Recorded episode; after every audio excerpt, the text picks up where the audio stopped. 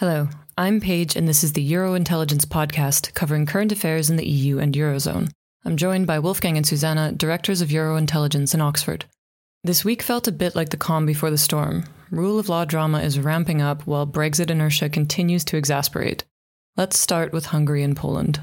The EU has come up with a new proposal to exclude Hungary and Poland from the Recovery Fund. Wolfgang, why is this mechanism different from enhanced cooperation? These methods are technically and legally different. The European Commission is looking at various technical options. They all have their advantages and drawbacks. The first thing when we talked and we were sort of among the first to propose enhanced cooperation because that's the mechanism that exists. It was created for the Eurozone, or at least it was created in its current form for the Eurozone in the Lisbon Treaty. It, came originally uh, in the 1990s in the Amsterdam Treaty, but it was had a much more limited scope then.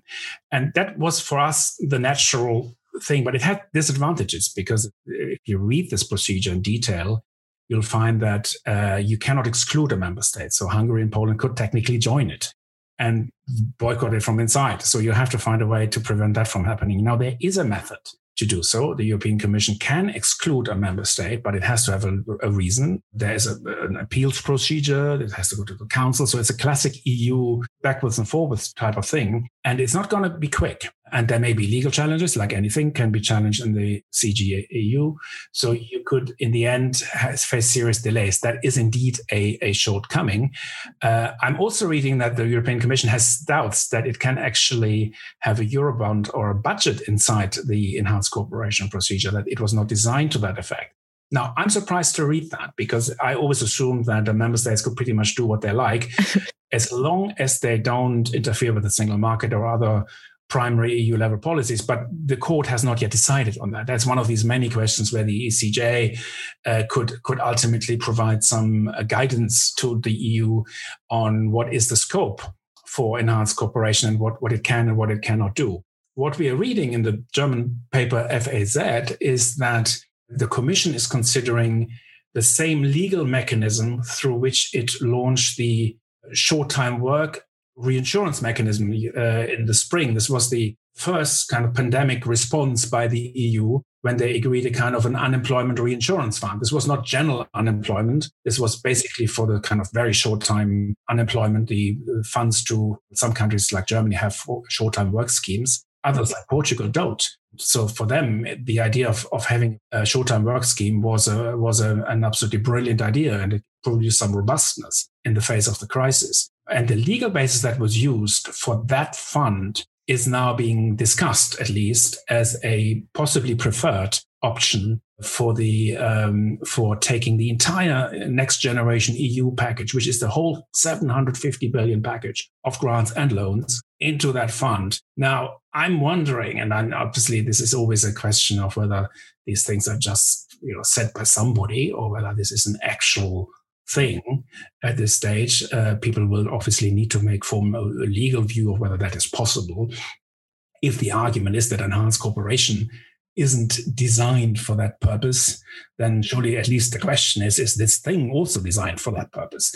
And in the end, they'll have to take a legal view. There may also be legal challenges by Hungary and Poland to that.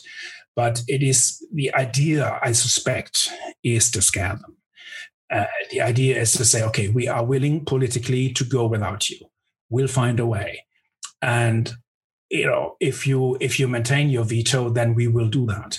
Um, I think that is the more important message than the actual technical legal basis of whatever instrument is chosen. Uh, they have agreed, and I think that's that's right at this stage, not to go the intergovernmental route. Uh, that that was an option that we too considered back in the spring when we uh, advocated a coalition of the willing. We advocated it because we, we believed it would be the quicker way as it turned out to be, it would have been the quicker way because this the, the recovery fund, as it is constituted now, will probably not become active and pay any money for quite some time. An intergovernmental route back in the spring would have provided a much faster crisis response. And at least the SURE mechanism does assure quick and fast payments, as Antonio Costa was actually tweeting the other day saying, Thank you for all the money uh, we received, which is actually to his point, to say uh, one of the problems is that we are hamstrung with all these conditionalities, and haggling over the budget would mean that we are facing delays in the payouts. And this is really the one that matters most to these regions that are actually struggling to finance and uh, their recovery. That makes complete sense. And I, I would think that this is also the reason why the Commission is considering that. So there's something definitely to watch out for. We haven't got the details, they haven't said so publicly it's not something that is being discussed in the open. We haven't seen any legal views on that expressed. So, you know, that that's something we're going to watch out for in the discussions next week. And given that Poland and Hungary have made such a fuss about their veto and they've, you know, formed a joint alliance, will they together climb down uh, at the at the summit? Well, that's the question, right? Because you're already seeing in the news. I think Poland's deputy premier was saying the country might be prepared for a compromise, uh, provided I think essentially that the EU makes a statement promising never to use this rule of law mechanism. So, do you see cracks appearing in this facade of unity for these two? I'm sure that Merkel would probably support that too. Um, that's a classic EU compromise, you know, passing a law and then making a solemn declaration not to use it. that only lasts for her for her own term once she's out of office. Yeah. You cannot guarantee that, right? No, that's right. You can never guarantee. The council cannot bind future councils like with parliaments. You cannot say we will never use it, and that is true only for as long as you don't use it. So it's it's a bit like getting Boris Johnson to say that he complies with international law, which is true until he doesn't. and it's it's uh, it's you know it's it's something that the Hungarians would be quite skeptical of. The Poles have different issues. Now the Poles don't have the kind of rule of law issues that Orban has.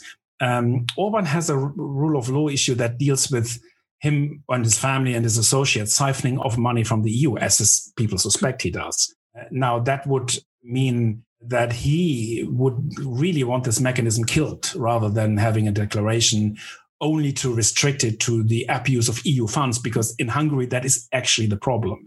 Uh, now they're changing the constitution to make it harder for the EU to uh, to claim that these funds are actually public. They they're making a different definition of what constitutes public funds, with the sole purpose of um, making it harder for the EU to trigger a rule of law mechanism. Um, so they might just get get this done in time for this mechanism not to be you know applied effectively because they won't have a legal basis to do so. So you know I would assume there are various types of compromise possible, but uh, without the EU willing to go uh, uh an, uh, uh, through an, on an alternative way, um, I think this is this is something uh, heavily fraught. I also not sure. I would not take it for granted that the European Council would pass a, such a declaration um, because you know Merkel would probably you know sign up to anything. I don't think she has she cares greatly about this mechanism. The uh, German presidency's original proposal was so weakened. Um, it was designed with a view to compromise. It was not designed with a view to uphold them to get the maximum out of it. It's not nothing for her. The unity of the EU has a much much higher priority for her than this mechanism. So, so you know, she'll sign up to this. Uh, Macron, I don't know, uh, but Rutte, three months before his election, now he's leading in the polls. He's doing well. He can pretty much afford to do so. Mm-hmm. Uh, but uh, you know, knowing Rutte, I'm not, I'm not sure that he would simply sign up to a declaration not to use the agreed rule of law mechanism. Um, uh, the European Parliament will will be seriously angry um, if if such a declaration were given. Uh, there's nothing they can do about it because it doesn't change the actual mechanism. The European Council is free to declare what it likes, and any hmm. rule of law action would have to go through the European Council. It needs to it needs to be approved by a, a qualified majority. So this is a potentially serious serious thing. It would look bad. It would look like the EU caving into Poland and Hungary it would certainly be interpreted by some, uh, even though Hungary and Poland would have dropped their veto in the end. Now we are in a situation where if there is a deal, both sides will look like they have caved in, uh, and and and you know it would be better, in my view, now really for the EU to go ahead with it rather than to and uh, unless Poland and Hungary really drop their veto, yeah. uh, to go ahead with this procedure uh, irrespective of any any diplomacy. But that won't happen. Merkel will try hard in the six days she has to actually get a deal and and persuade as many other prime ministers of the of the of the value of a compromise. Could they not have a sort of a combination, like a, a, secret agreement that is not official, on the same time that Poland and Hungary just put up the white flag saying, okay, circumstances have changed. Given the options that we're facing now, we are considering of withdrawing our veto. So it would allow them all to have a face saving uh, exit strategy, um, while at the same time assure Orban and his uh, family's uh, continuation, uh, at least that there will be no application of the rule of law in this matter. Yeah, I think if you just do the maths on the qualified majority, it would take Germany, Poland, Hungary, Portugal, and Spain. That's enough to block a qualified majority because you would have three large countries. Qualified majority in under EU law is the you know has a dual component. One is defined on the on the majority of member states, and one is in respect of the population. And uh, these five countries uh, would constitute what you might call a qualifying minority, and in other words, a blocking minority. And uh, and all all Germany, all Merkel would need to do. This is kind of an emergency thing for her, is to give Orban and Morawiecki uh, the assurance that uh, there will never be a, a majority uh, for a rule of law mechanism. And uh, Hungary and Poland would get private assurances from the leaders of, say, Germany and two other countries. It's not a big. I mean, Germany alone can't swing it, but um, but Poland is a large country and Germany is a large country, so that's two large countries. That's a, you know, together that's 140 million, um, 120 million people.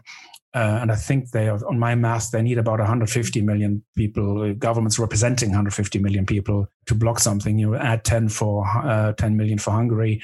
We're doing very rough math. Obviously, the, the numbers are not as round as I suggest, but that's 130 million. So you need you need countries accounting for about 20 million people. Um, you know, Portugal is less, obviously less than that, so it needs another country.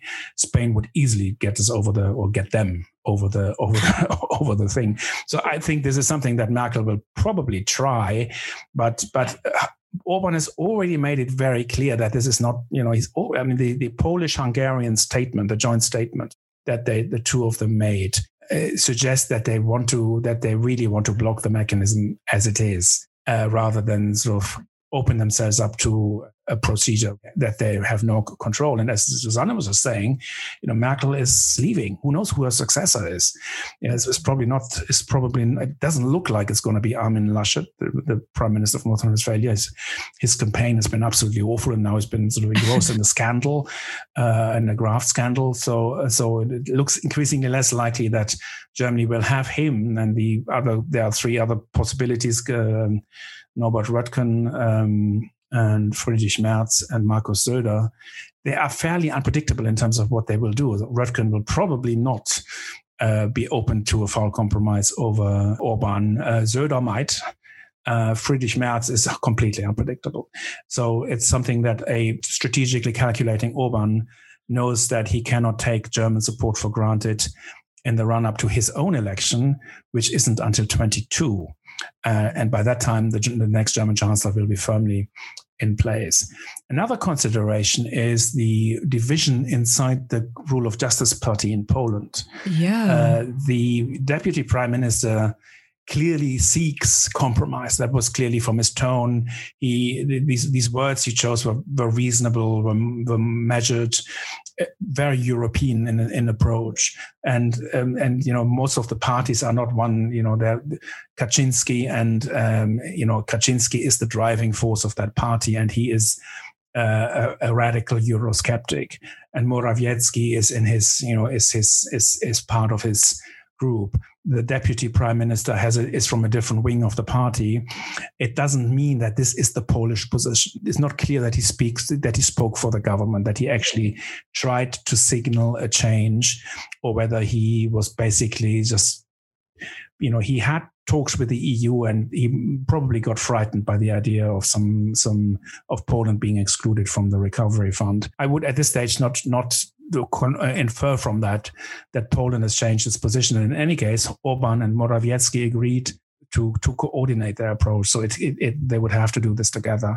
Otherwise, the Polish-Hungarian alliance would not would not last, and that would be a, a potentially, you know, a, there is no reason why the two countries would would give this up. But it is possible that the threat of uh, isolation might, you know, might make them nervous. That is wouldn't completely rule that out. It could uh, at least uh, through the Polish position uh, shake up the whole debate, and also then bring that into the alliance with Hungary.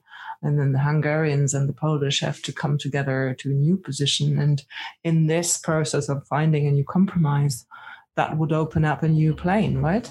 Absolutely, another exactly. And they, they, I mean, if you if you were a strategic calculator, you could say, I mean, the best way to deal with is to split Poland and Hungary, get Poland on your side, and then you have a complete freedom to uh, hunt down Orban, uh, because uh, he would then be isolated in the in the European Council if Poland was no longer a an ally. Um, and uh, in that case, even an, a classic Article 7 procedure might at one point succeed, uh, uh, which uh, it hasn't because Poland and Hungary actually uh, prevented uh, that proceeding because they, they supported each other. Um, and that would obviously end if Poland ever elected another government or Hungary elected another government, which will happen at one point. Orban is quite possibly going to succeed to turn his country into a one-party state. Uh, the opposition is too weak. The the the laws, the media have been uh, essentially all government controlled uh, or influenced. Um, this country is. You know, as Timothy Ash was saying to us in, a, in, in, in our last podcast, um, this country is a non-democracy now. While he didn't think he didn't classify Poland in the same category. For him, it is a it's a it's a weakened democracy, but not a non-democracy. There is the opposition in Poland is still alive. So Poland, there is more hope. Uh, uh, also more hope of a reasonable discourse.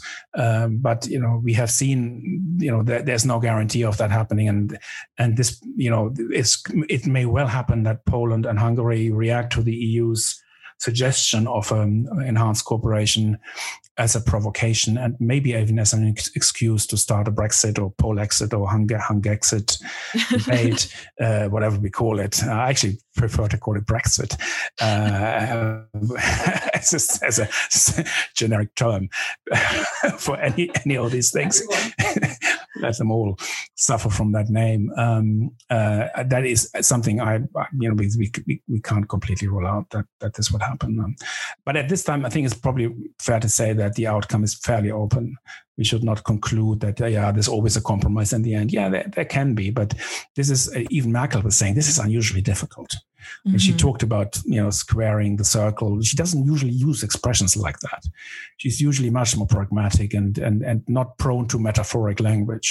Uh, she seemed quite desperate uh, and despairing in terms of the you know she said it is impossible to square this because because here yeah the whole mechanism is designed to have a go at orban Mm-hmm. And you can't, you know, seek a compromise by, by not using the mechanism. This is not a compromise. Uh, it's uh, so that's that's what makes it so difficult. There isn't sort of it's very hard to see what a gray area or a gray area means um, because this is unfortunately one of those few binary things that we, we see in EU politics. It will definitely be something to watch out for next week. It seems like this EU Leaders Summit might be one of the most important in recent history. Uh, and from here, I'll just turn the conversation to more foul compromises and dirty deals, and of course, Brexit. I was just reading on Twitter before we started this call that France is saying it will veto any deal with the UK if it is against French national interests. Who does Boris Johnson need to speak with right now, von der Leyen or Macron? At the moment, I mean, he will speak with von der Leyen he will possibly talk to Macron as well if, if there is in the end a thing on fish, on quotas. uh, and the number is, you know, the UK says 60% of the quota being returned to the UK, and mm. EU says, no, we only give you 15%, which is, I think, the EU's position. And they agree on 40% or some, some other number, something in between um, you know, I find it very hard to keep an enthusiasm for this question myself, uh, uh, whether it's you know whatever the fish quota is. But but um, for the UK, this is an, an, a matter not of economics but of principle. Uh, the the bond I mean, for, for Johnson, this is the way he he he approaches this thing. I think in terms of the substance, he couldn't care less about fish or even competition policy. This is not substantive. This is about the appearance of sovereignty, not even sovereignty, but the appearance of sovereignty. And, you know, there is a potential danger of things going wrong here. And uh, the French veto threat is um, not helpful. It's, uh, you know, I don't take it very seriously because I cannot see Barnier and Johnson reaching a, a deal that is vetoed by France. Uh, then obviously everybody would blame France for it in, in, in eternity.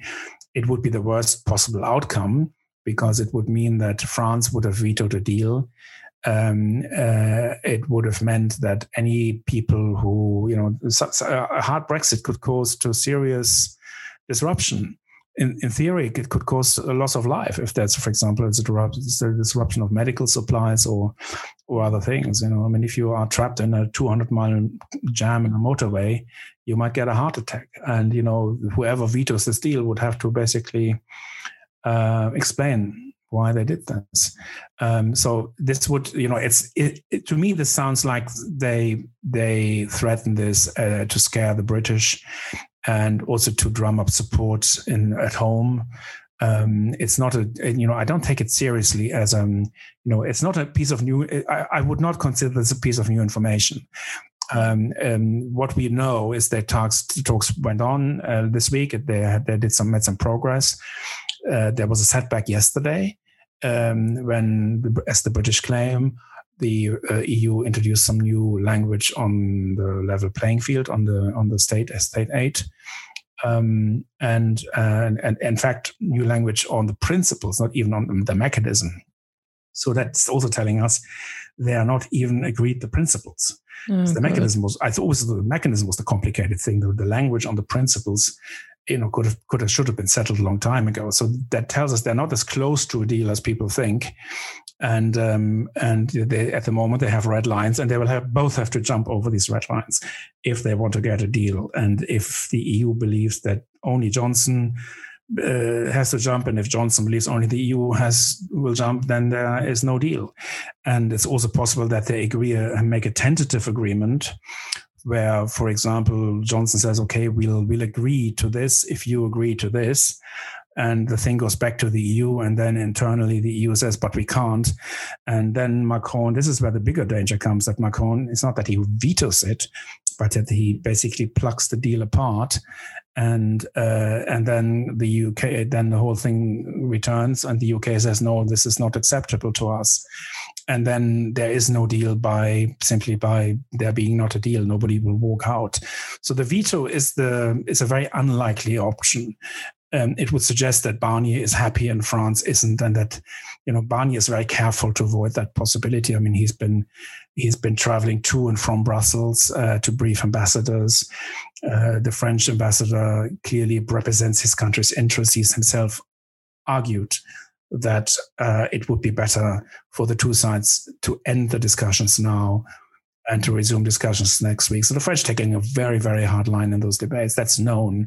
So if there is any agreement, I find it inconceivable that this would be an agreement without the tacit approval of France, so that the situation that this veto thing that that will in practice never arise, and it it may even be a signal to Barnier saying don't go too far. And you know some ambassadors have suggested that Barnier in his eagerness to get a deal, may have sacrificed a few of the EU's own red lines, which is understandable because that's the condition for a deal. I mean, both I mean, these, these, are extremely tough negotiations, and the biggest danger, as we always said, was one side believing it can, it has an imp- implicit advantage, uh, and it's it's it's it's. Um, um, that was probably the biggest mis- misconception on the EU side that the UK is so desperate it would take anything.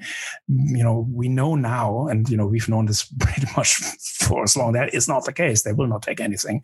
And I, you know, for once, I believe Johnson when he says that uh, you know he would prefer a deal to no deal but uh, not at any cost. And I think that's is very much his mindset. I think he's quite clear about his own red lines, what he what he's ready to accept. But I don't think he is uh, willing. You know, he's willing to go the extra mile, but he's not. He's not. Um, you know, not not much more. Yeah. Well, what are we to make? Uh, this is a question for Susanna, but what should we make of France's hardline position? Are there any domestic pressures that might be informing this? Like, how is Macron doing at home right now? Well, I don't really know what the impact of fish is on, on his popularity. Um, I haven't seen that, but um, I saw just today that uh, the polls suggest that his popularity is down again. Although through the second will, uh, second lockdown, he actually did fa- fairly well in the polls. Now it's hard to read anything in these polls anyway, but I do think that France has a difficult. Well, he has a he has a crisis or a looming crisis in his hands with the government. Uh, his uh, interior minister he's giving him a little bit of a hard time. He's sort of uh, with his security law, uh, which includes Article 24. It's an article that's actually says that any images or any dissemination of images that uh, portray the police in action with the intention of uh, doing harm are to be banned, and there is a pr- prison sentence and uh, a huge fee, I think forty-five thousand or something like that, Oof. if they were finding them. So the whole left wing of his party went up in arms against it, and um, his interior minister didn't help. His whole communications was kind of awkward. So this uh, led in the end to uh, he had to mobilize his party in the assembly to suggest that they withdraw this controversial article. Uh, the problem with that is that it opens or it's linked to another article in another law, which is the um, secular uh, the separatism law. It was intended to rein in the uh, radicalism. And now it's opening Pandora's box on this law too. There, it was actually aftermath after uh, the teacher Samuel Paty was uh, yeah. killed, and um, it was meant to stop um, sharing information on social media that with the intention to harm, because that was actually what happened uh, for Paty that mm-hmm. before his murder. Uh, this this debate was actually inciting uh, the murder to come and, and kill him. Yeah. To me, that article makes a lot more sense, though, right? Because it's about civil servants it just uh, it seems exactly, like this exactly. security just yeah. kind of took that and was like, oh, let's apply it to the police too, but then we'll just use it to kind of prevent anyone from publishing. Exactly, and that's the idea of actually can we fold the whole thing in into the separatism law, um, which is much less discriminatory and it's not separating the police out, but actually meant as a, and do no harm uh, clause that protects all civil servants from this including teachers and police. Exactly. Well, I think that's something we'll be watching out for in January, right? I think you wrote that that's when the Senate is going to be looking at both of these laws and when any potential rewrite of Article 24 would be wrapped up by then. Uh, the, the, security law will be in the Senate, uh, but the separatism law will start in the Assembly. Uh, okay. That's, that's, so the two could actually do the back and forth on that. Oh, fantastic. So start the year off with more happy legislative proceedings. Um, yeah, the final topic that I had on my list of things that were happening this week was the transatlantic reset that the European Commission is going for right now. Uh, Wolfgang, you were critical of it because it seemed like the EU didn't have much to offer the US um, as an incentive to join, you know, to cooperate more on things like the digital economy or maybe taxation of the big tech giants. Um, I was writing that you know China is the one area of common ground where maybe the EU could align itself more to the U.S. position as a way to kind of enhance cooperation and improve the relations. Do you think that if the EU took a harder position on China, this would help it um, with some of its other transatlantic reset proposals like cooperation in the digital sphere? Or do you see this becoming kind of another uh, fizzle? Yeah, I think the, the, the response of the US have fairly confused about what it wants. They're, they're all happy that Biden won the election and everybody's saying so, but that doesn't, you know, replace um, a strategy. The first thing the EU needs to decide whether it really wants to join uh, American China policy. Mm-hmm. Uh, it's not clear. Um, you know, I don't want to even, you know, I'm I'm in my in two minds about it myself. Uh, whether this the EU should the EU should simply uh, align with the US against China, whether the EU should take that that role. Uh, unlike the US, you know, we share a continent with China on the, the mm. you know, and and it's something, so you know, that makes a, a, difference. China has we have much closer trading relations. We have actually land uh, land links with China. Yeah. Uh, so this is a different a different um, a different proposition. China has made very big investments in some EU countries.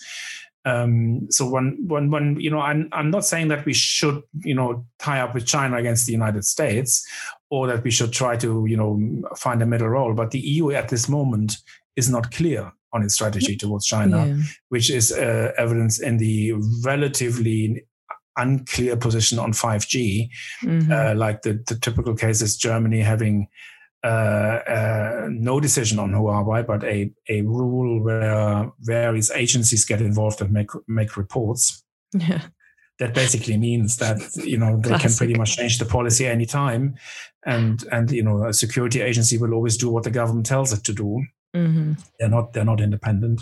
So in the end, this is uh, you know we have retained a degree of discretion in that policy, uh, which is what the EU what the US has asked us not to do. Um, so yes, I agree with your initial observation. The EU should. When it looks at a strategic relationship with the United States, it should also consider what it can offer. And at the moment, the EU offers the you know regulatory power, which is you know something it has. Uh, I think the EU overestimates it, in the, especially in the digital era, because the attempt to, to regulate digital uh, the digital economy is fraught with danger, as you've yourself written about the uh-huh, Digital God. Services Act. And it's um, it's an illusion that the EU can pretty much constrain or constrain uh, the, the next generation of digital technologies like artificial mm-hmm. intelligence, uh, which raises serious issues for data protection. Uh, mm-hmm. Uh, so the EU's power in that respect is not as strong as it may think it is. Um, the EU has no champions in that area, no no mm. digital companies. Uh, it has digital consumers, and that is probably its biggest asset. Mm-hmm. Um, it has laws that it can pass and, and uh, on competition and taxes um, that indeed is a power that the EU has. But but if you formulate a strategy, strategy you don't start by with whom you do it. You start what the strategy is, and then you look at partners with whom you want to implement it. And it may well be that you want to implement that strategy with the United States, um, but uh, you know, one has to be very clear about what the strategy is, and who knows? In four years, the next U.S. elections might bring up a very different government. Mm-hmm. Uh, you know, who, for all we know, Donald Trump might return, or another Republican president might return, and the EU would be depressed again because you know its its favorite. You know, the EU is the EU, and this is the problem with the transatlantic attitudes in the in the EU. It is not a relationship with the US. It's you know the only people the EU has relationships with the, is the Democrats and any Democratic president. Um, it, it's a very partisan uh, transatlantic relationship, which the US, in fairness, never did. The US never said we only have uh, relationships with the with the with the Tories and not with Labour, or with the CDU and not with the SPD. They they, t- they certainly did not express preferences in a systemic way in general, they were more comfortable with, with the center right than the center left.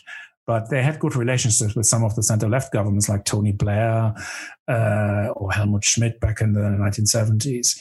Um, uh, this is not it's not it's not as clear and partisan. The EU has made I think made that mistake of being being a very partisan influence or very partisan player in the in the in the US or non-player as, as it really is in the US debate and it will make it harder for the EU to actually form a strategic relationship so the better view in my view is to to look at the issues and co-opt the US in some of them um, and I think it will be difficult to do this in climate change where the issue is not Biden but Congress uh, whether Congress has the majority to pass the laws uh, necessary to reduce CO2 emissions that's not clear at all. We don't know what the outcome of this Georgia uh, Senate elections is in, in, early January, so that will you know that will dep- depend.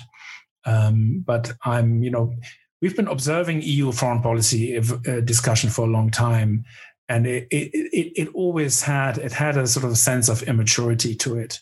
Um, it was never a it was never a uh, a, as strategic as a say American foreign policy was, where they basically took their long-term goals uh, of what they wanted to achieve and then find ways of achieving it and even use economic tools to do so.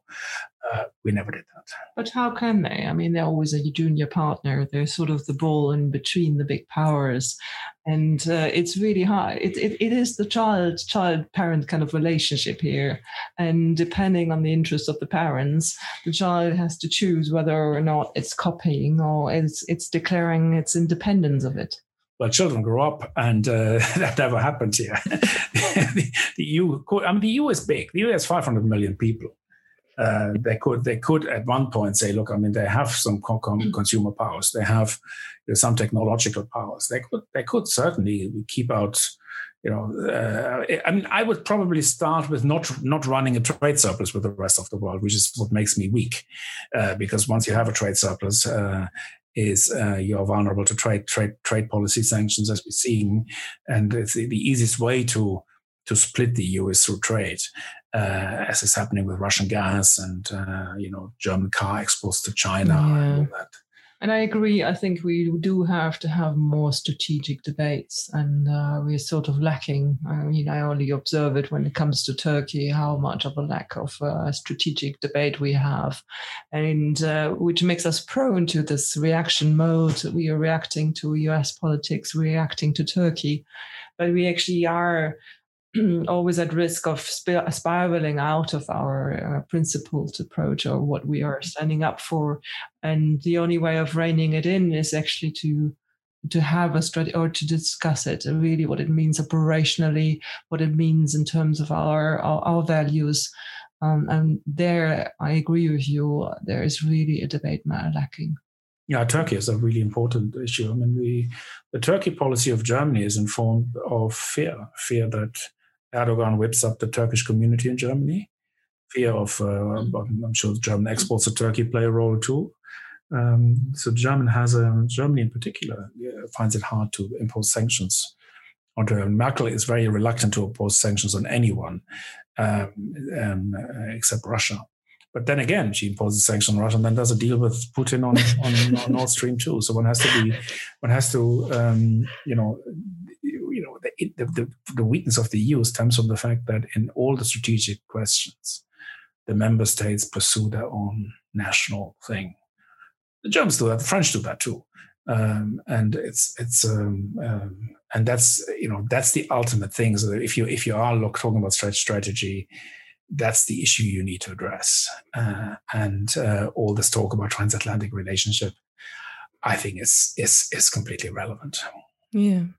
Well, I'll uh, end it on one final question for both of you then. How long after next week's summit do you think it will take Turkey to send its ship back out to explore the Mediterranean? well, um, I, I have no clue really. Uh, really I'm saying eight hours, eight hours max. Yeah, um, I think last time it was it was eight hours, wasn't it? Yeah. But the message this time was a bit different. The me- last time it was already the message that they're only there for repair, for repair or sort of for refilling.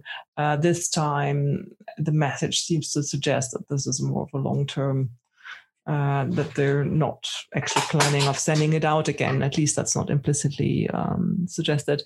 But it, it, it, only means that in terms of signaling, they're becoming a little bit, they're upping up their game. It doesn't mean that they're upping up their game and delivering anything else. Mm. Uh, it's just another strategy. And uh, while the Greeks are hopeful and they're still lobbying very strongly within the EU Council that and this time the uh, the member states won't fall for this trick. Uh, we, but we also see that even if the French are drawing up a list of sanctions of potential, uh, sanctions that are to be concluded next or, or agreed upon next week, it's not clear which sanctions. And I think you can divide that the division line is not necessary now uh, whether sanctions or not, but what sort of sanctions. And I think we're we're again in the same game as we are with Hungary. Uh, you can play it so soft that it doesn't really hurt. All right, that's it for this week. Thanks for listening. Until next time.